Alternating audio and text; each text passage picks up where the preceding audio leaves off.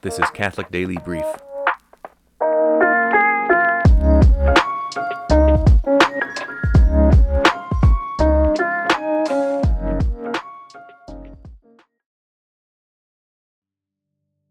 Episode 14 Evolution Yes or No?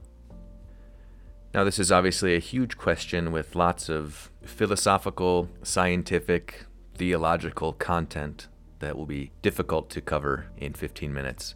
And we're not really going to go into specific scientific detail because I'm not a scientist and wouldn't be doing it justice. But what we will be talking about is in what respects is evolution acceptable? What does the church say about evolution? how much can we accept as Catholics? There's so much here that this will be the subject of this week's members only episode. So if you're interested in hearing a more thorough discussion about this, please check out my Patreon to become a member. Now, the first thing to be said is that, in principle, biological evolution is not incompatible with really any teaching of the faith. If you look at St. Augustine's work on the literal interpretation of Genesis, that's the title of it, already in the fourth century, St. Augustine is talking about the possibility of God creating certain seeds of life and them developing over time. He articulates it in a number of ways, and it's certainly proposed as a theistic evolution, that is, evolution guided by God, that God's means of creation could have been this gradual, progressive development of creatures by God's design and guidance. There are other theologians that have proposed or accepted this.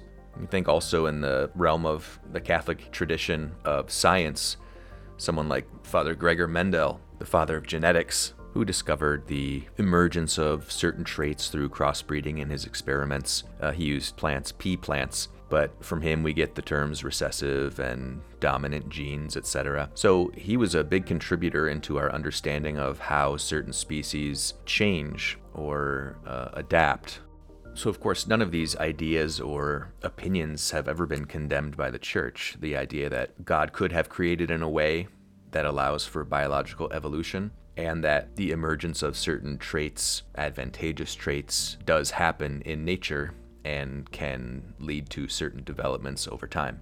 So, there are a couple problems that the church does have with the current state of evolutionary theory. The first one is that most evolutionary scientists have a philosophical presupposition of materialism, and we talked about that in a previous episode. The belief that matter is all there is, and there is no transcendent reality, no spiritual reality, which of course would contradict the existence of an immortal soul. So the church is going to have a problem with that, of course, because it contradicts scripture, and because scientific materialism, in principle, can't be proven by science. So it's an unscientific as well as an unorthodox or heterodox opinion to have regarding the faith and regarding the nature of humanity. So the church's quarrel is with materialism as a philosophy, not evolution as a scientific explanation of certain biological phenomena. So basically, the church would say that biological evolution is acceptable up to a certain point, but it simply cannot account for the existence of the soul or the existence of transcendent or immaterial part of the human being. That's something that cannot develop out of matter. We touched on this a bit on the episode Do We Have Immortal Souls? So if you haven't listened to that one, uh, go back and check it out for a little bit more on this. A second issue that we would have with evolution is not evolution, biological evolution per se, but kind of what's developed out of it, kind of evolutionism, which takes what seems to be a solid scientific theory that creatures develop over time, it takes it and expands it into philosophical claims about the world or about morality, that evolution has become such an entrenched position in the modern mind that when people say, well, morals evolve or history evolves, that people just assume that that also is proven, that evolution is the lens through which to view everything. And this is what's behind the belief that we mentioned in the last episode that anything that comes later is better. You know, because we are in the 21st century, we are on the whole better than those who lived in the Middle Ages. That our morals are better because we have them and we are later in time. Therefore, they have evolved and are superior. This is something that's uh, an extrapolation from a biological theory to all of these sociological and cultural realms where there's no scientific proof of the existence of evolution. We may as well just call it devolution. So that's the danger of expanding biological evolution into all these other realms. It's kind of cloaked in a mantle of credibility because biological evolution is so widely accepted that people just accept that it also is the explaining factor of history and morals, etc.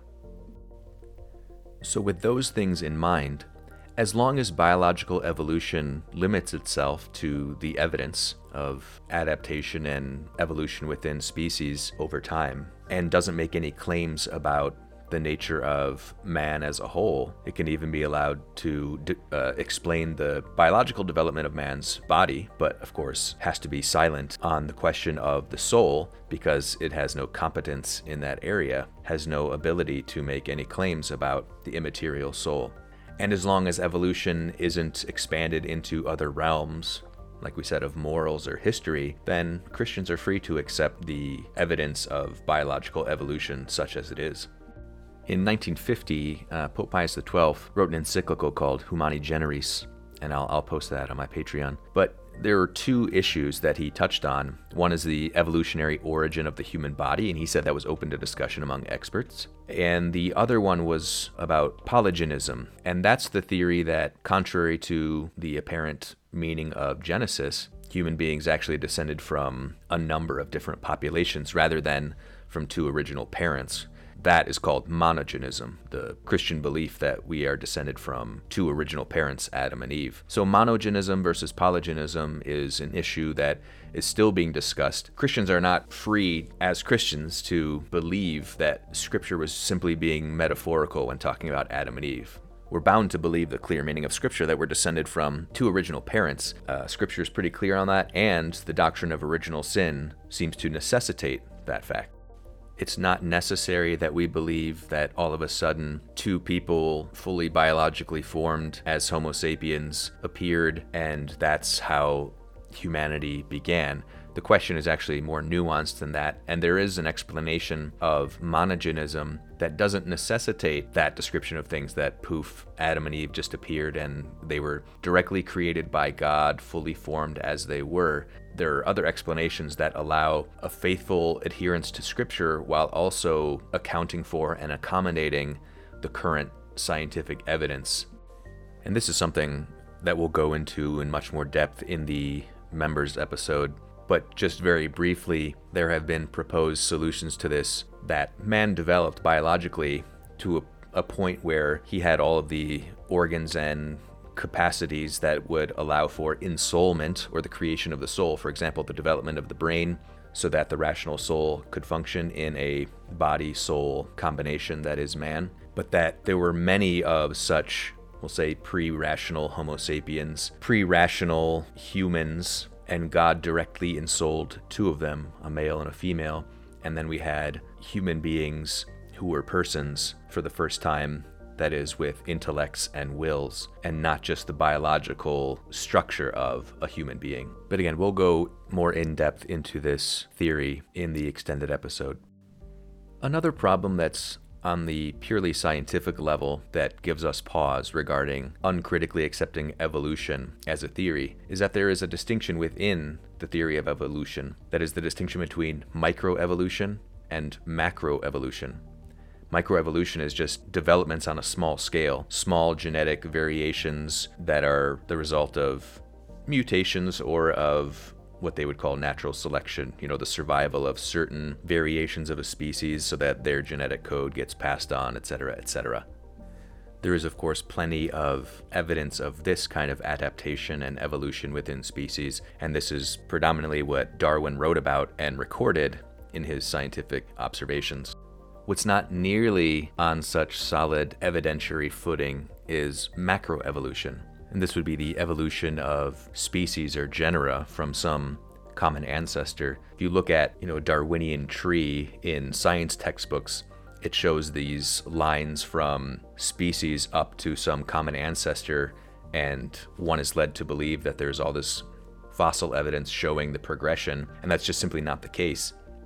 There's plenty of dispute among evolutionary biologists regarding this question of macroevolution. A lot of people dissenting from the idea that macroevolution is strongly supported by fossil evidence. So, even evolutionary biologists, and in fact, even Darwin himself, towards the end of his life, began to kind of pull back a little bit from his claims, which he really just extrapolated from observing microevolution or genetic variation within, for example, uh, species of birds, and then just kind of expanded that.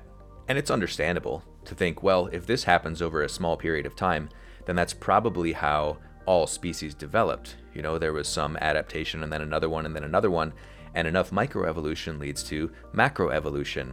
And that was his claim, but that claim was never really backed up. But this is the reason for the common assumption in the modern mind that there was some kind of primordial goo that eventually developed into the rich variety of life that we have now. Because if you take this view of macroevolution and then you are just tracing it backwards, you finally have to come to some common ancestor to all things, and it's just some kind of nondescript goo. Uh, but that, of course, is pure theory, pure hypothesis.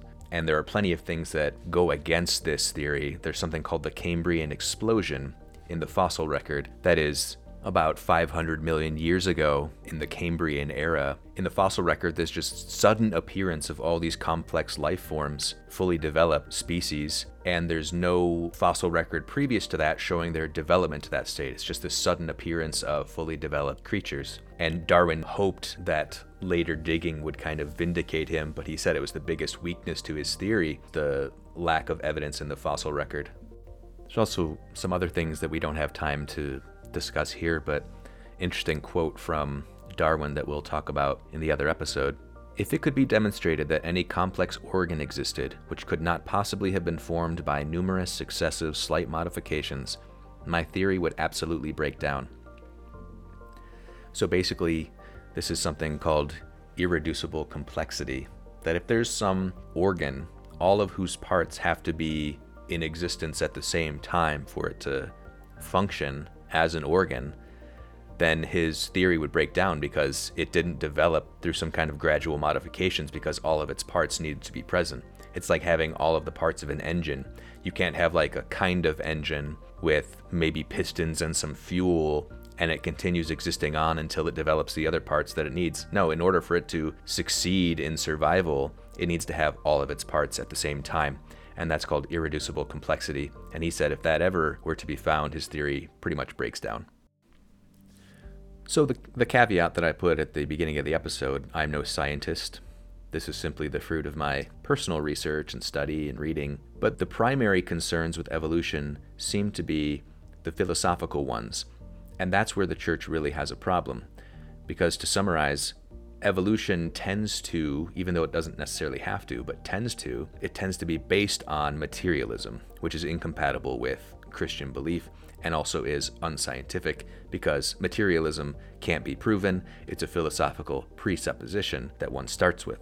Also, there are the clear conflicts with uh, the Christian faith in taking evolutionism too far, as we said, claiming that morals evolve or that man evolved as he is purely out of material stuff. That's impossible in principle. There's also the issue of monogenism, which we must hold, which evolution claims to uh, eliminate entirely, even though, as I said, we'll talk about some of the ways to reconcile the faith and the current scientific evidence regarding the origin of humanity.